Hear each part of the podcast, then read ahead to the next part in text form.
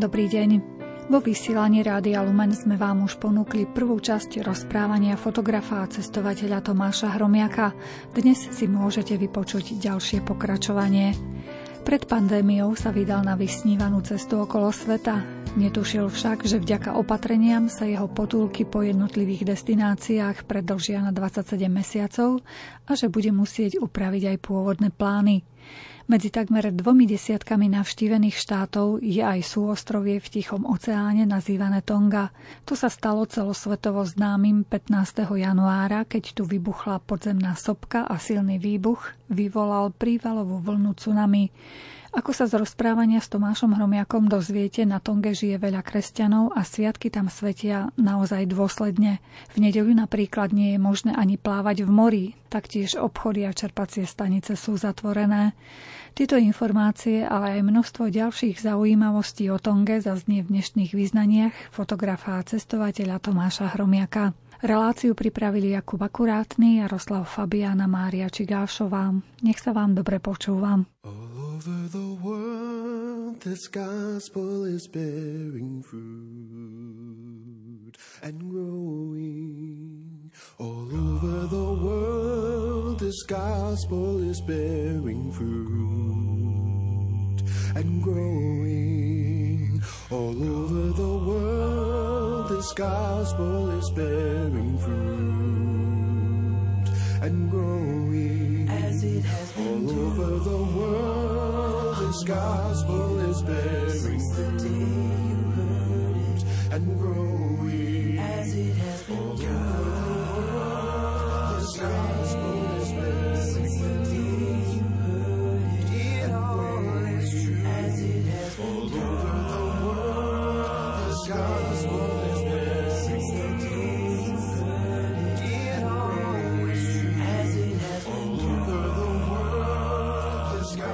Tonga je to úplne malý štátik, ktorý má 170 ostrovov, teda teraz asi už 169. Ono to tam kolíše vlastne vždy hore-dole plus minus 1 plus minus 2. Podľa toho, ako sa presne sopečné ostrovy vynárajú a vlastne zanikajú.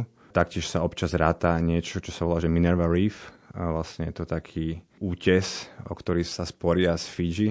Takže je to v podstate tak nejasné, ale tých ostrovov, ktoré sú obývané, je, je medzi 30 a 35, tuším asi nejakých 34. A žije tam teda vlastne 100 tisíc obyvateľov, s tým, že asi ďalších 100 tisíc žije v zahraničí, väčšinou teda v Austrálii, na Novom Zélande a v Spojených štátoch, hlavne v okolí štátov ako je Idaho, eh, Utah, Colorado, kde sú vlastne mormoni. A čo sa týka ekonomie, tak hlavný príjem je z poľnohospodárstva. Z turizmu hlavne prichádzajú tie tzv. valuty, tvrdé meny, ale všeobecne to je poľnohospodárstvo a veľký podiel na HDP tvorí niečo, čo sa volá asi po slovensky remitancia, ak si dobre pamätám. Sú to vlastne peniaze, ktoré posielajú tongčania pracujúci v zahraničí vlastným rodinám. Takže toto tvorí dosť podstatnú časť e, tongského HDP a vlastne podľa toho aj dosť často vidno, v ktorej rodine pracuje niekto v zahraničí. A čo sa týka geografie, tak má to rozlohu zhruba asi ako 1,5 Prahy dokopy všetky ostrovy, ale tieto ostrovy sú na rozlohe Francúzska, takže tie vzdialenosti medzi niektorými ostrovmi sú pomerne dosť veľké a Tonga sa nachádza taktiež na tzv. pacifickom ohnivom kruhu, čo je vlastne sústava sopiek a zemskej aktivity. No to nie je celkom kruh, ale tak sa to volá, ale vlastne to je ten istý fenomén, ktorý badať v Latinskej Amerike alebo na Kurilských ostrovoch teda momentálne v Rusku, kedysi v Japonsku a aj na Aleutoch v Aliaške to všetko patrí pod jeden fenomén, pod pacifickú vlastne sopečnú aktivitu, takže tým tých sopiek je dosť Väčšinou sú podmorské až na výnimky, ako je sopka Kao napríklad, ktorá je viditeľná z niektorých ostrovov, alebo tá teda posledná, ktorá vybuchla. Takže vlastne v rámci tejto skutočnosti tam vždy nastávajú nejaké menšie otrasy, takže keď som tam bol, bežne bolo zemetrasenie aspoň na za dva týždne. Ale kým to nie je nejaká šestka, šesť a polka, tak tam to nikto nerieši. Tým, že tie budovy nie sú vysoké a je to, je to pomerne dosť hlboko väčšinou, tak ako pravda je tá, že bežne bolo 6,5 alebo 6,7 a bežne sme to v podstate ani zaregistrovali takmer. Čo je rozdiel, keďže som zažil nejakých 6,7 aj 7 v Čile a tam to teda bolo úplne inak. Takže to je úplne štandard a teda tie výbuchy sú ale dosť hlboko, keďže ten oceán pri Tongských ostrovoch dokáže ísť veľmi hlboko. Takže to nie každý vie. Teda každý pozná väčšinou z geografie zo základných škôl Marianskú priekopu, čo je najhlbšia priekopa teda na Zemi, ale málo kto pozná teda Tongskú priekopu, ktorá je druhá najhlbšia na svete, iba o niečo 200 metrov menej.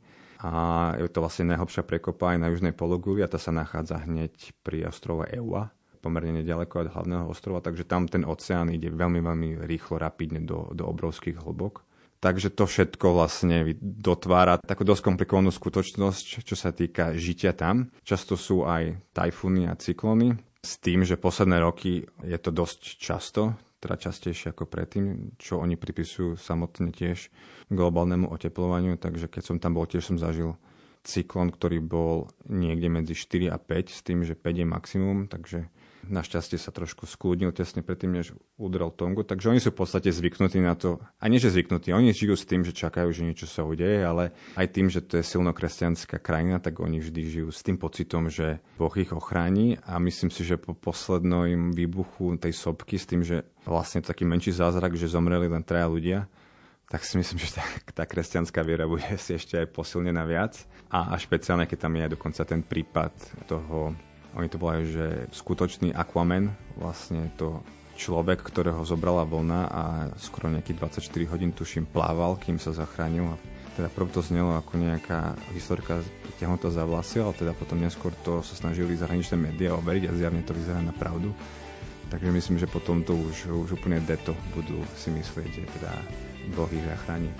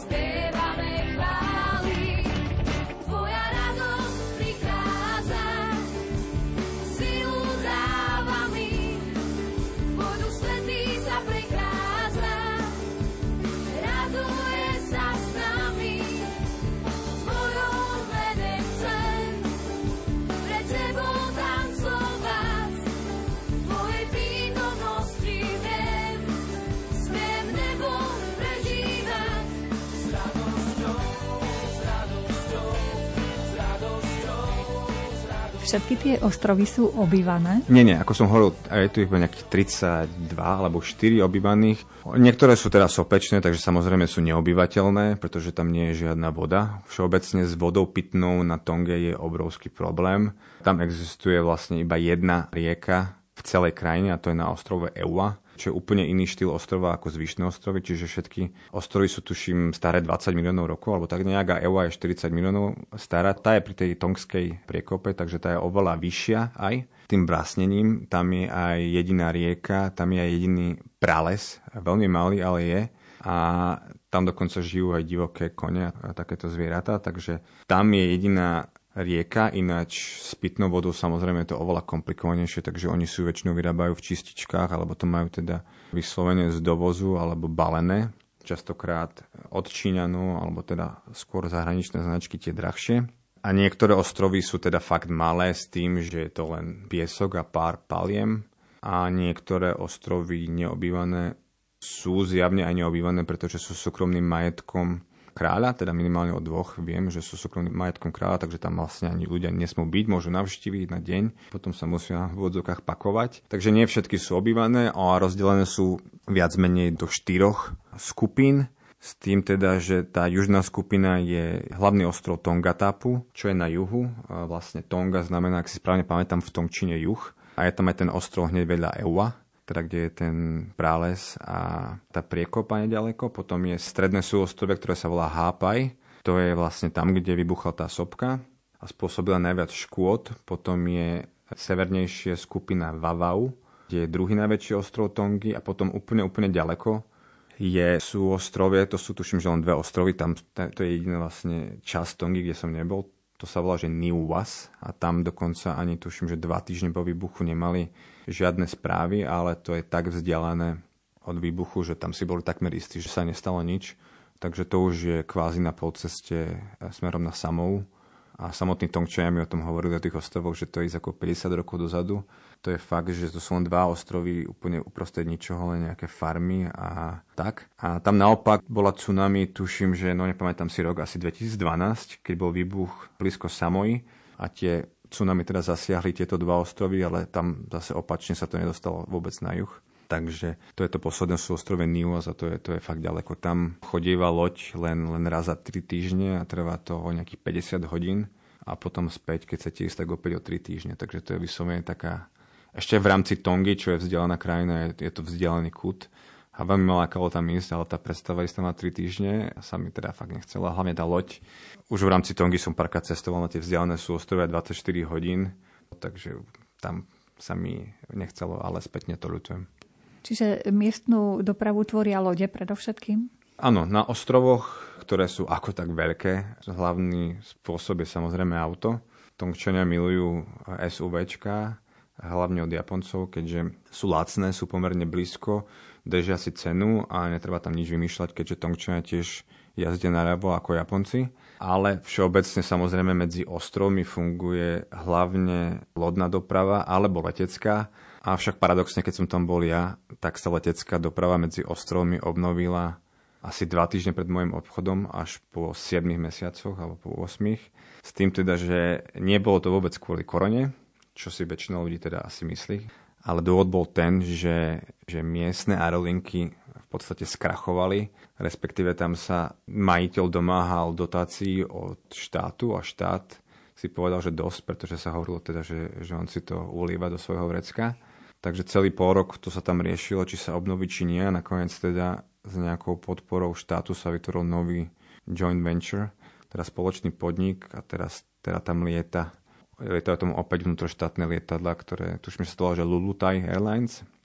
A teda lieta to medzi ostrovmi, avšak medzi tými vzdialenými to, to nie je tak často. Medzi tými viac frekventovanejšími je to takmer denne ale stojí to teda celkom slušné peniaze. Stojí to za spiatočný let. Napríklad z tých Niuas ostrovov na Tongatapo naspäť zaplatíte skoro cenu, ako by ste zaplatili možno za letenku z Viedne do New Yorku e, počas výpredaja. Takže je to dosť drahé. Ináč funguje tá lodná doprava, čo tiež nie je úplne lacné, ale je to oveľa lacnejšie. Samozrejme nevýhoda je, že napríklad zo sústroja Vavau na, na Tongatapu to trvá teda 24 hodín a teda kým máte sa tá loď dosť zlé. A buď ste vonku na, na tých klasických rožiach tongských, ktoré používajú oni všade, vyslovene ste vonku, sedíte s nimi a občas aj nejaký švábik ide okolo, alebo ste dnuka, kde ide telka non-stop, avšak dnuka je taký ten e, americký spôsob, že je tam asi 7 stupňov kvôli klíme, takže je to buď alebo, ale stále asi vonku lepšie, lebo tá zima dnuka je fakt e, hrozná. Takže to je hlavný spôsob. No a samozrejme na tie menšie ostrovy potom už fungujú úplne malé loďky, buď e, existuje nejaký, nejaký trajekt v úvodzovkách párkrát za týždeň, alebo si musíte niekoho objednať, alebo máte niekoho z rodiny a teda tam sa dostať je, je fakt ťažké. A jedna z takých tých asi najznámejších v úvodzovkách, najznámejších ostrovov je, ani že najznámejších, ale objavila sa teraz v správach, bolo Mango, to má taký poetický krásny názov a tam žilo asi len 60-70 ľudí a teraz vlastne po tom výbuchu tam všetky komplet domy boli zničené, takže celá populácia ostrova je už relokovaná a teda tam sa šlo celkovo s tými loďami, no skoro možno, že pomaly 15 hodín a asi 4 rôznymi spojmi sme šli, ak to nazveme spojmi. A teda po výstupe tam je to fakt pomalý život ako 40 rokov dozadu, už tie telefóny, takže tam nejaký malý kostolík a pár ľudí tam žije a sedí väčšinou a pozera na oceán, alebo je, alebo niečo, alebo si spievajú na omši a tak. Takže tam je to fakt, ten život je, je vzdialený. Patrí ti východ aj západ. Úseky času a priestor. Tisíce vrchov a dolín More, vlny, vietor. Patrí ti dizajn a zámer. Rozsah a limity hraníc Štruktúra chemických prvkov a mota a náboj častíc. mesiac,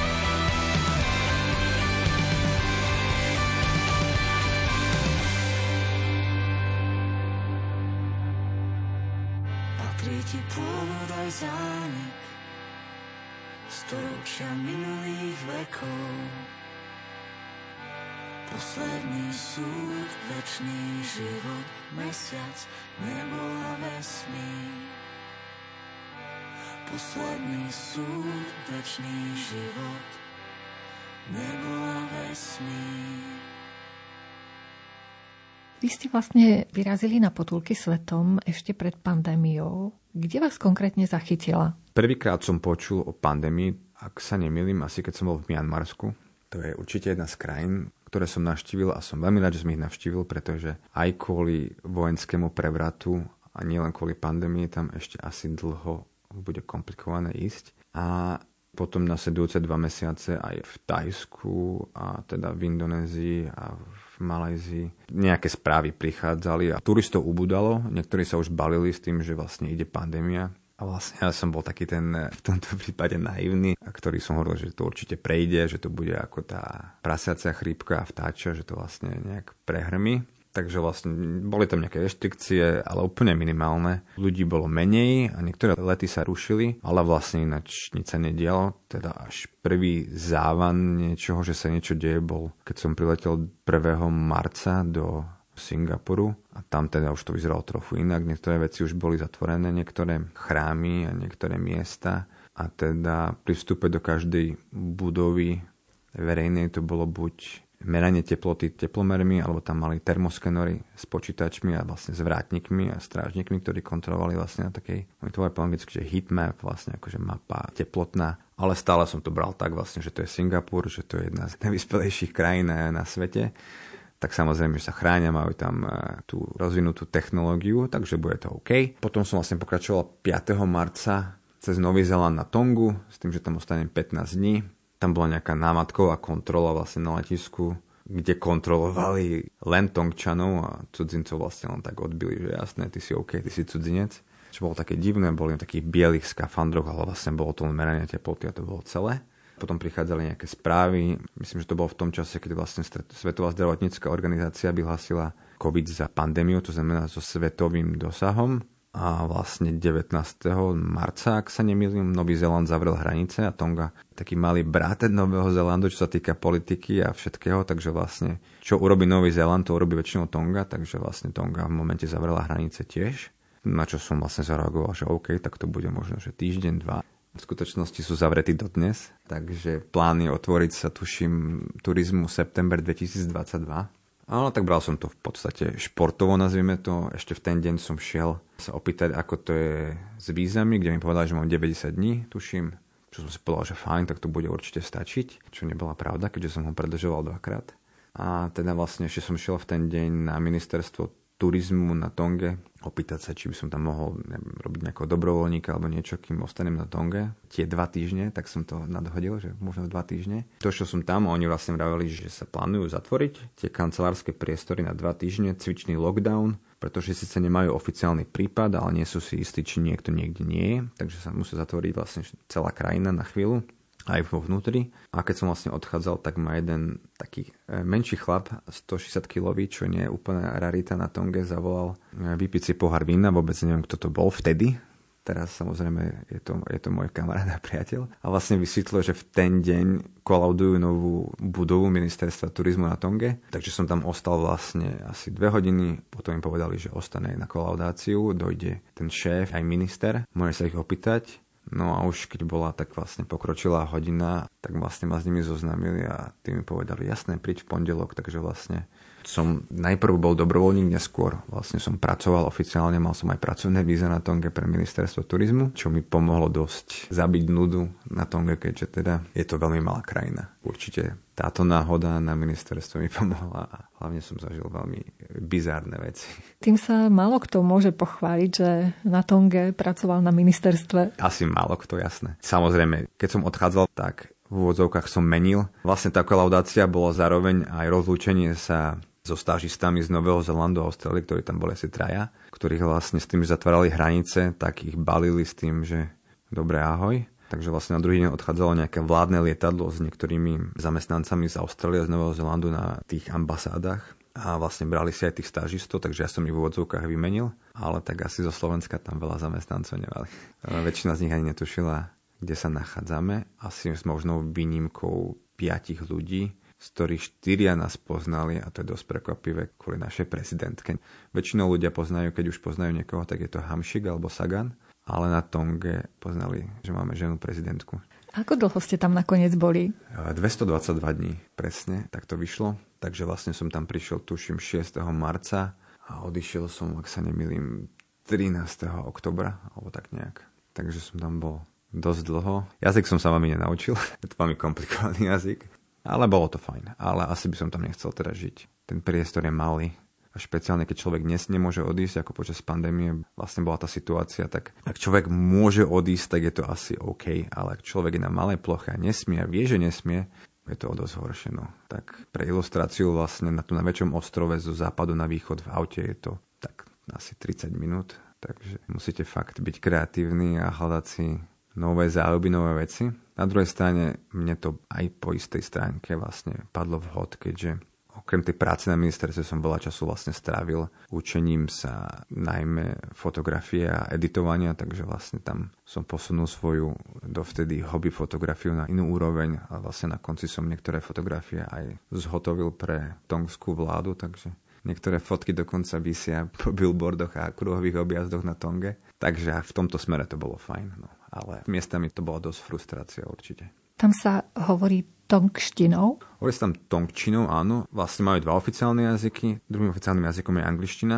To je to spoločná črta pre väčšinu krajín vlastne v Polynézii, že majú vlastný jazyk a druhotný jazyk je angličtina. Spôsobené to je tým, že väčšina z nich vlastne kedysi bola súčasťou buď Ameriky, teda Spojených štátov, alebo Veľkej Británie. Aj dodnes vlastne sú súčasťou toho britského spoločenstva, tuším, že takto je v Slovenčine.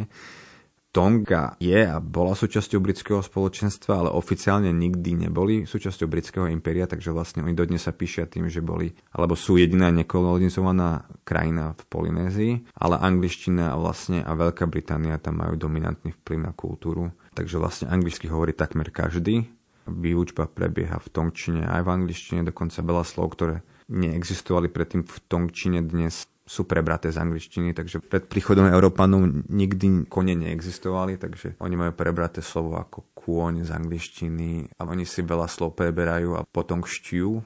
asi je to slovo, takže vlastne aj hneď koronavírus, oni si vlastne vzali z angličtiny a prebrali si to vlastne do tongčiny, takže koronavírus je u nich kolona vajlasy. Veľakrát sa mení R na L a tak nejak, no. Takže tá, tá tongčina je, je fakt iná. Takže napríklad, ako sa máš, mám sa dobre, taký úplne typický rozhovor na ulici je vlastne, že fefe hake, ako sa máš a mám sa dobre, ďakujem vlastne sajpe malo.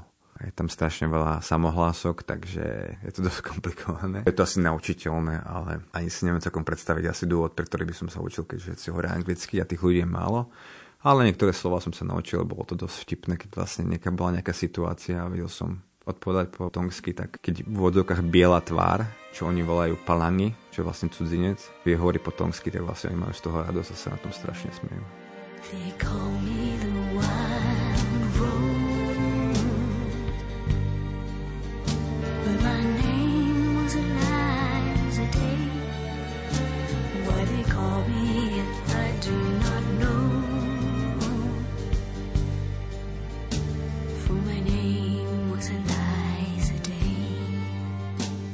On the first day I saw her, I knew she was the one. She stared in my eyes and smiled.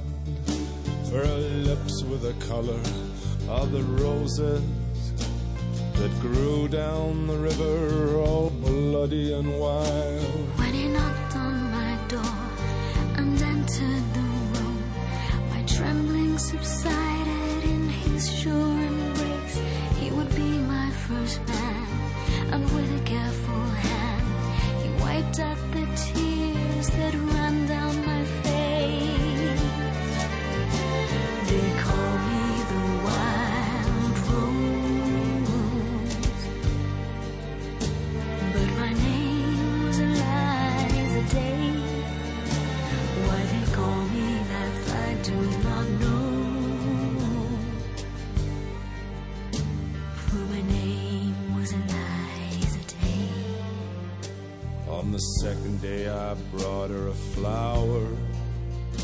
She's more beautiful than any woman I've seen. I said, Do you know where the wild roses grow? So sweet and scarlet and free. On the second day he came with a single red rose. He said, Give me your loss and your sorrow.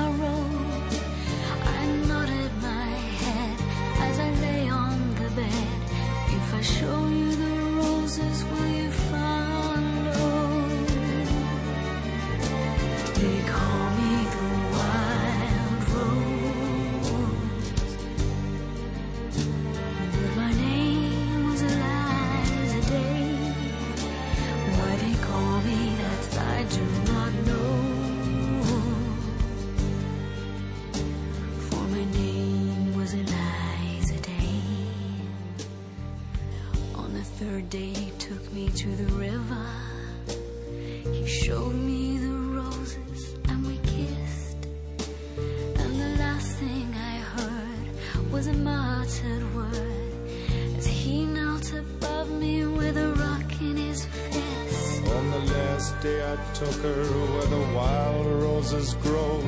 She lay on the bank, the wind lied as a thief, and I kissed her goodbye. Said all beauty must die. And I leant down and planted a rose between her teeth.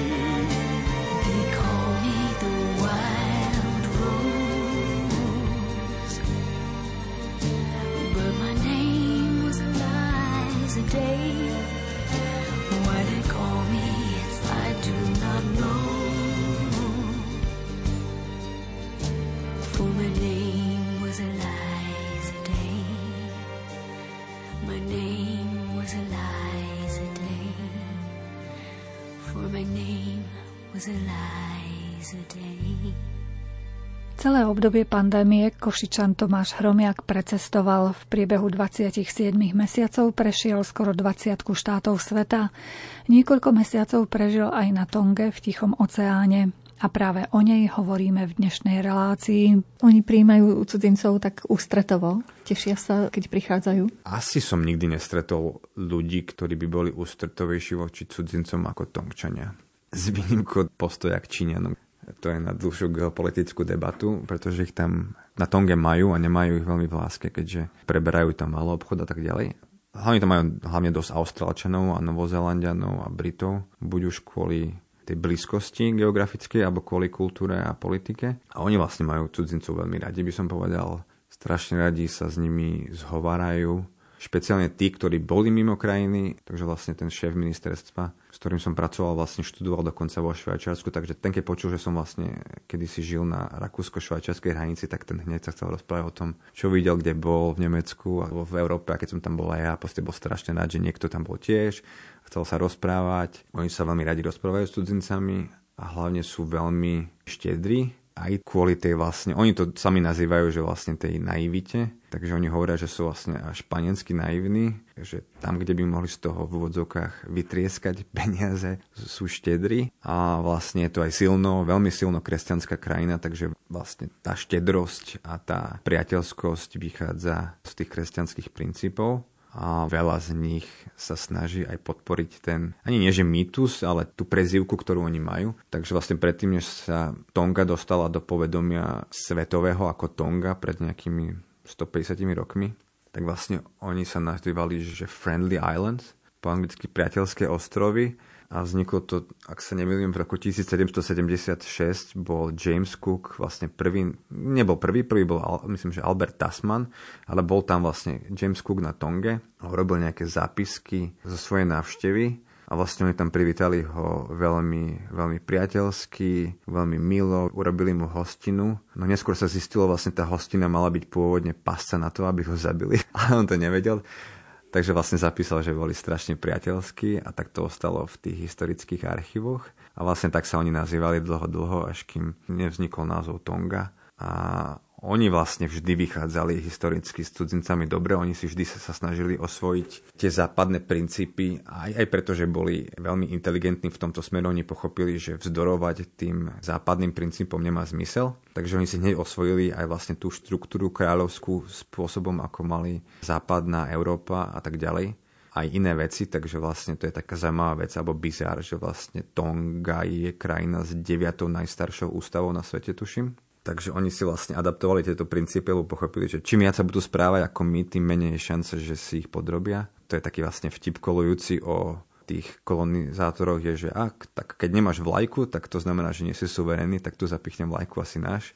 Takže oni to vlastne pochopili, že keď budú vlastnú ústavu, budú mať vlastnú štruktúru, vlastnú vlajku a tak ďalej. Aj to náboženstvo, keď príjmu čím skôr, tak tí majú väčšiu šancu byť vlastne nezávislí. Takže vlastne keď niekto by sa pozrel na tongskú vlajku, červeno-bielu s krížom, tak to je vlastne odvodené od Kristovej krvi, od kresťanstva. Takže oni vlastne v tomto smere aj tak až alibisticky pochopili, čo treba urobiť, takže oni vlastne vychádzali s cudzintami vždy, vždy dobre. Keď ste už spomenuli tie kresťanské princípy, sú tam teda aj kresťanské chrámy a žijú aj takým kresťanským životom tí domorodí ľudia? Tam je dokonca až kresťanská súťaž, by som povedal. Tam je tých, neviem čo je správny názov, nie je to asi odnož tých, tých cirkví dosť veľa, čo dominantnou cirkvou sú vlastne, oni sa to volá, že metodisti, ale reálne to má názov, že Free Wesleyan Church. A je to církev, do ktorej patrí kráľ, momentálne George Tupou VI, vlastne 6. v poradí, 6. kráľ, teda prvý bol, teda Tupou prvý a teraz je 6. A je to pomenované podľa nejakého misionára, ktorý sa volal Wesley a bol činný a aktívny hlavne v Polynézii, v Oceánii ale okrem toho tam sú aj anglikáni, sú tam aj katolíci, je tam aj tzv. Free Church of Tonga, akože slobodná církev Tongy, sú tam aj protestanti, sú tam aj tzv. ani neviem, aký je výraz po slovensky, pentekostálni asi a dokonca sú tam aj mormoni, ktorých tam je asi 20% dokonca. Takže veľa ľudí na Tonge aj študovalo buď v Idaho, alebo v Utahu, alebo v Koloráde. Keďže tam vlastne oni chodia na výmenné pobyty. Na Tonge sa nachádza dokonca aj jediný, oni to volajú, že temple, jediný chrám mormonov v Južnom Pacifiku. Takže tá súťaž je tam veľká medzi týmito odvetviami. Vlastne oni sa snažia preťahovať veriacich na svoju stranu a tak ďalej. čo má za následok podľa mňa aj to, a to je dobré, že minimálne tie základné a stredné školy na Tonge v porovnaní s nejakou Latinskou Amerikou alebo aj Afrikou sú na vysokej úrovni pomerne, keďže každá církev má vlastné základné školy a každá základná škola sa snaží byť prestížnejšia ako tá iná aby vlastne prilákali veriacich na svoju stranu. Oni tam majú školské uniformy podľa britského vzoru a každá vlastne církev má vlastnú farbu. Svetlomodrá sú tuším katolíci, kráľovská modrá sú tí metodisti, námornícka modrá sú anglikáni tuším, zelení sú mormoni, oranžoví sú tí zo slobodnej cirkvi a tak ďalej, takže podľa toho sa aj odlišujú. Vlastne majú aj športové zápasy proti sebe, rugby a volejbal a dokonca párkrát som videl aj bitky pouličné medzi týmito základnými školami. Takže tá súťaživosť je vysoká, čo vlastne zlepšuje to vzdelanie, takže to je fajn. A je to úplne evidentné, tie chrámy sú, alebo tie kostoly sú vlastne na všetkých ostrovoch zastúpené a vlastne na niektorých ostrovoch je to viac anglikánov, niekde je viac protestantov a tak ďalej a tak ďalej. Ako nie je tam nejaká nevraživosť, ale vlastne je to dosť fragmentované s tým, že teda tu 13%, tu 12%, mormoni 20 a tak ďalej takže tých kresťanov je tam veľa a odráža sa to vlastne aj v tom, že nedela je posvetný deň, takže v nedelu som ani behávať nemohol po promenáde, pretože je to zakázané, nesmie sa hrať futbal, pumpy sú zatvorené, obchody sú zatvorené, je zakázané plávať, takže vlastne to je oddychový deň a keby ste si išli zaplávať, tak teoreticky môžete skončiť v celé predbežného zadržania, pretože je to protizákonné. Aj keď údajne posledných 15 rokov to už je voľnejšie, takže ak si cudzinec, tak to prehliadnú, ale pri tých domácich sú stále veľmi striktní. Máme otřesy půdy pod povrchem kůže, které seismograf žádný nezaznamená. Jenom ohnivá řeka a ohnivé Kdo by ještě dnes věřil, že spoutat se dá? Jak se na to tak díváme, jsou mezi námi. Sopky spící a skryté do džungle sop. Kde si v kráterech noci jich doutnají fámy. Žule potichu klíčí něčí podstavce sok. Jako vyhaslé sopky ráno ulicí jdou. Jako vyhaslé sopky večer s námi tu jsou. Jako vyhaslá přání, jako vyhaslá přání, málo znamenají, málo znamenají. Žijou, když budí zdání, žijou, když budí zdání a vzpomínají. Jako vyhaslé soky.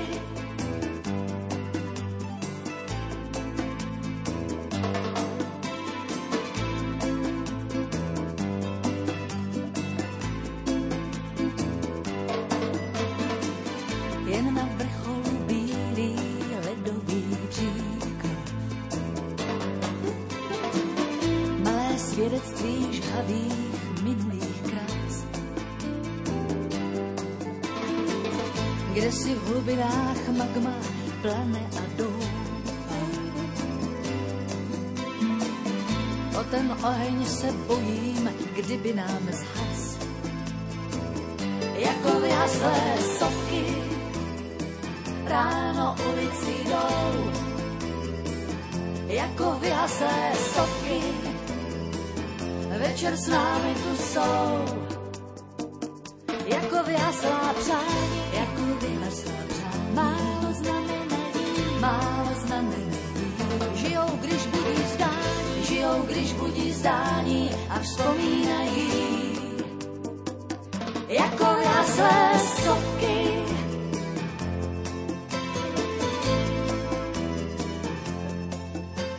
Pôsobia tam aj treba z nejakí misionári z tých jednotlivých cirkví zo zahraničia, alebo teda majú vlastných duchovných? Tam vidno najviac najmä tých mormonských. Dokonca, keď vlastne tam bolo jedno v úvodokách zberné lietadlo, keď začala pandémia, tak oni zberali misionárov, aj vlastne vojakov.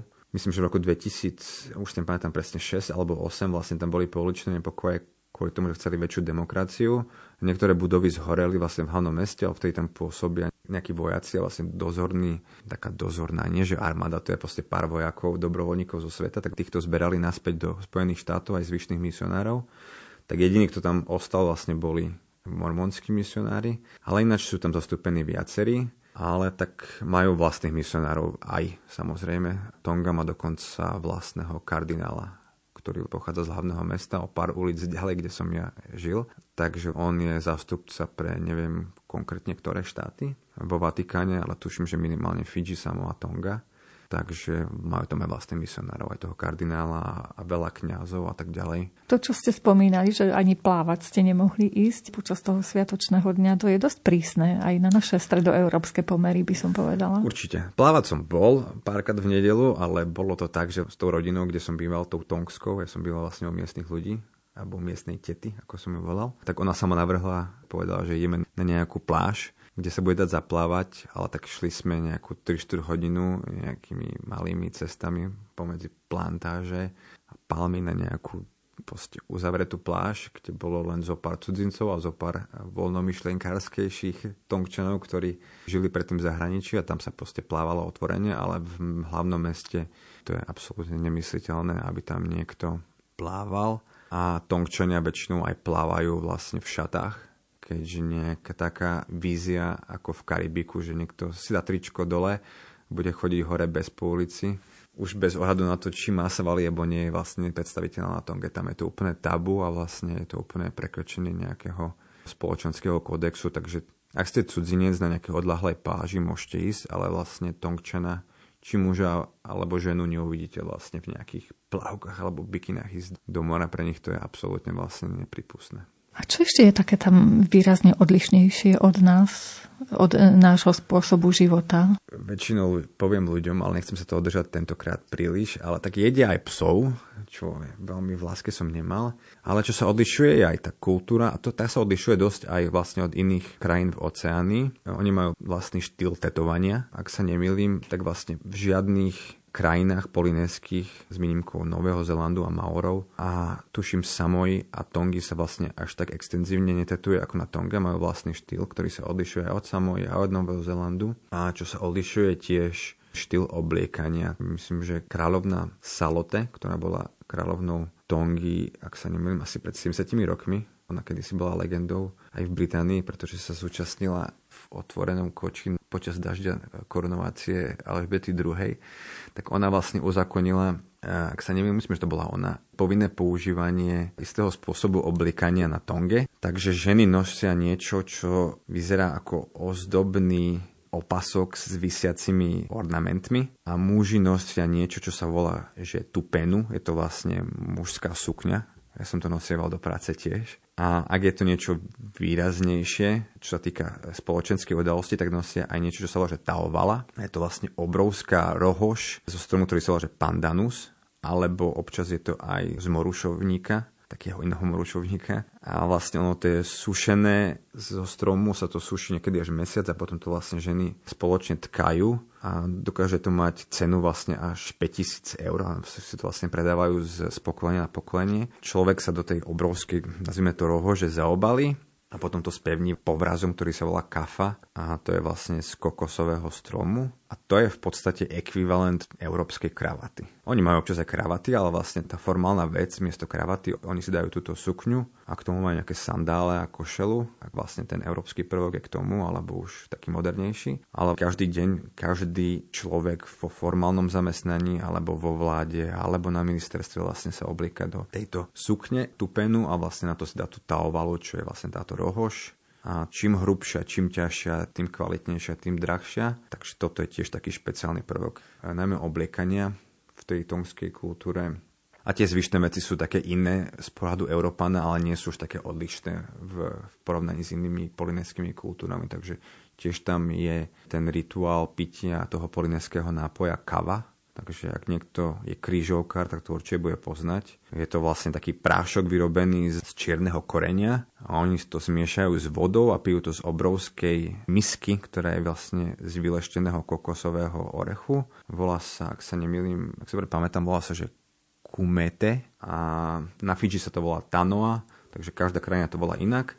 Oni to vlastne zmiešajú s vodou, to je vlastne každodenný rituál len mužov, vlastne naberajú si to s takou naberačkou do pohárov, pijú to celý večer, debatujú, pritom má to v podstate také sedatívne účinky, že vlastne to uspáva človeka. Že nám nie je povolené zúčastniť sa týchto rituálov s výnimkou jednej, ktorá, keď dobre pamätám, nesmie byť vydatá, môže len servírovať musí byť iba jedna a tá vlastne môže byť s tými mužmi, ale len naberať ten nápoj do pohárov. Väčšinou tiež opäť do kokosových misiek, vyleštený. Oni to používajú na všetko možné. To je také podobné ako v iných polineských kultúrach, ale tak od Európy sa to samozrejme veľmi líši a tých vecí je tam viac. Samozrejme, tá strava je veľmi odlišná tiež. Za mňa osobne asi najhoršia kuchyňa, ako som v živote zažil. To je to, že nepoužívajú veľa korenia, čo je také dosť mdlé. Aj vlastne väčšinu všetkoho, čo vylovia z mora, oni sa snažia predať do zahraničia za veľké peniaze a sami potom kupujú nekvalitné výrobky z Číny, z Nového Zelandu, z Indonézie. Takže aj to je jeden z dôvodov, plus genetika, prečo vlastne je to druhý najobeznejší národ na svete. A majú tam veľa príloh, ktoré mne osobne vôbec nechutili. Hlavne také hľuzovité veci. Vlastne pre nás je známy pomerne maniok, ale majú tam niečo, čo oni volajú, že jem, jam po našom a, taro. A to sú vlastne hľuzovité, aj neviem ako to nazvať. Vyzerá to ako zemiak, akurát je to hľuza, je to asi, niektoré majú až vlastne pol metra a je to vlastne samý škrob, ono sa tu uvarí a je to, to dosť také hutné vlastne. Ono sa to vyvážalo z Polynézie počas stredoveku alebo počas novoveku, nazvime to. Potom, čo sa vlastne objavili nové krajiny v Polynézii, ono sa to vyvážalo hlavne do Afriky neskôr a do Karibiku, pretože to obsahuje strašne veľa kalórií a je, je to lacné na vypestovanie, takže dodnes maniok, jam a taros sú hlavne časté v Ghane a v Karibiku, pretože sa tým vlastne krmili aj otroci. A mne to osobne nechutilo, takže vlastne ak niekto pozná aj film e, Zbúra na lodi Bounty, tak vlastne ten pôvodný účel, prečo oni išli do Polynézie, vlastne presne na Tahiti a tak ďalej, Nešli síce po taro, ani po jam, ani po kasavu, teda po maniok, ale išli po chlebovník, čo je tiež podobná záležitosť, vlastne je to strašne ľahko vypestovateľné a má to veľa kalórií a je to lacné. Ten chlebovník je o, o čosi lepší, chutnejší, je to niečo medzi zemiakom a chlebom, ale špeciálne na tom ostrove, kde sa nie je veľmi hýbať, niečo také jesť každý deň, no, musel som veľa behať. Oni veľmi nebehajú, takže aj to je jeden z dôvodov, prečo vlastne sú takí, sú takí obezní a Takže kuchyňa určite za mňa nie. Určite nie. Oko v srdci nemám, tvoj zákon, pane. Oko v srdci nemám.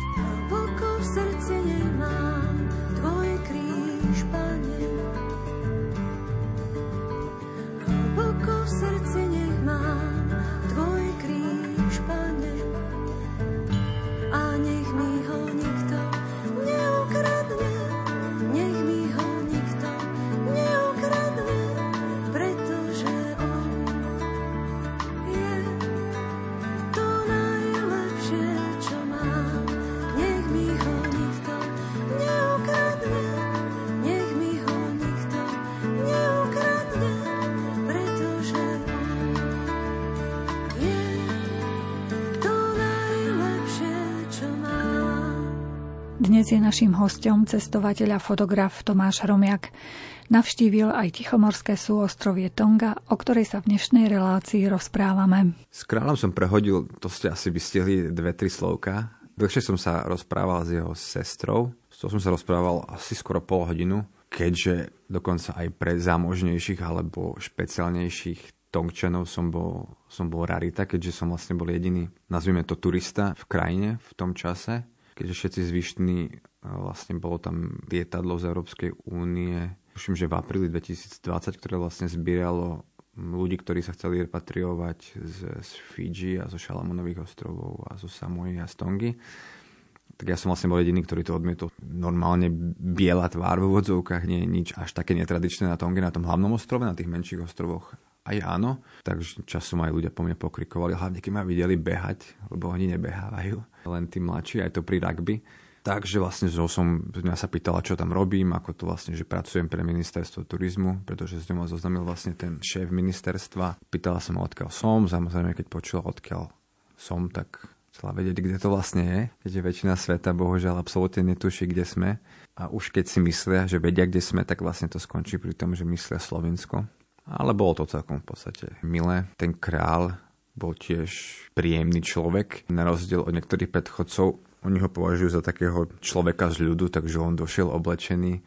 Keby ste nevedeli, že je král, tak si myslíte, že je to nejaký sused od vedľa, došiel v nejakých nohaviciach, šiltovke, v takej až pomaly robotníckej košeli a v nejakých topánkach. A vlastne to bola taká formálna udalosť, kde sa prezentovali tradičné polinéske lode. Vlastne keď nastala pandémia, tak e, jeden svetoznámy stavbár tých tradičných lodí a historik, tuším, ktorý žije na Havaji, vlastne ostal tiež odreža, odrezaný na Tonge. Takže využil ten čas na Tonge a vlastne urobil nejaký workshop v jednom hoteli pre miestnych mladých remeselníkov a vlastne vytvorili lode z rôznych kultúr z Polynézie a v takom malom zálivčeku vlastne bola tá demonstrácia tých lodí. Takže tam sa prišiel pozrieť ten kráľ v tom úplne bežnom oblečení a vlastne keď to skončilo, tak odkračal aj, aj s vojakmi na svoju vojnovú loď a odplával neviem kam, nevedno kam, tuším, že na susedný ostrov. Takže to bol taký bizar. Vlastne došiel vyslovene, vyzeral ako, ako chlap od vedľa. Ale bol milý, bolo to OK. Keď sme už pri tom špeciálnom oblečení, bežní mladí ľudia tam chodia tak po európsky oblečení? Ani nie, nie. Samozrejme, keď idú vonku do baru, Tongčania si radi vypijú špeciálne pivo a špeciálne zahraničné pivo, tak idú normálnejšie oblečení.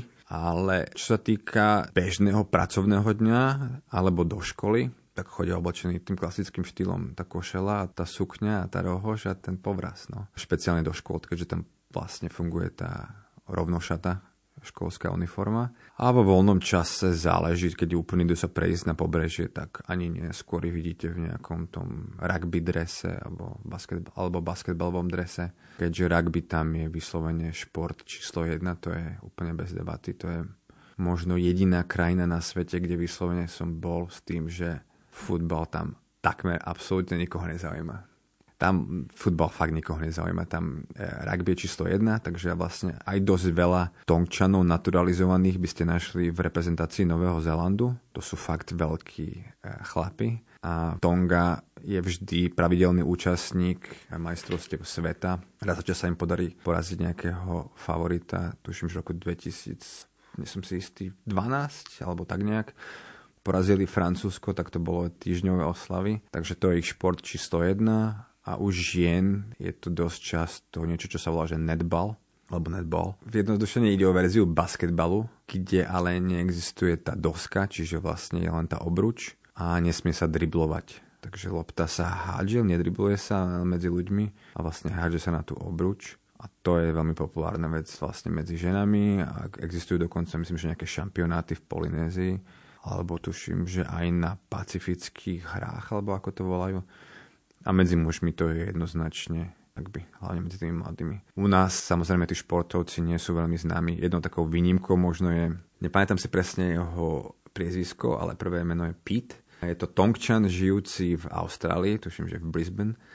a on sa stal dokonca aj u nás trochu známym. On bol olimpionik, respektíve je olimpionik, aj na zimnej olimpiáde, aj na letnej a dosť sa objavil v svetových správach, pretože keď bol vlastne ten úvodný ceremoniál zimnej olimpiády, tak pochodoval na olejovaný hore bez s tongskou vlajkou, takže dosť dobil svetové správy istú dobu a tak na ňom, a to nie je ani taký veľký, dosť vidno vlastne, že tí tongčania, keď cvičia, dokážu mať fakt muskulatúru takú, ktorú podľa mňa my ani nemôžeme mať asi z genetického hľadiska. Vypočuli sme si ďalšiu časť spomienok Košičana, fotografa a cestovateľa Tomáša Hromiaka na jeho cestu okolo sveta. Dnes sme sa konkrétne zastavili na súostrovi Tonga. Fotografie k dnešnej téme si môžete pozrieť na jeho profile na Instagrame. Reláciu pripravili majster zvuku Jaroslav Fabián, hudobný redaktor Jakub Akurátny a redaktorka Mária Čigášová. Ďakujeme vám za pozornosť a želáme vám pekný deň. da ogni dove siamo qua riuniti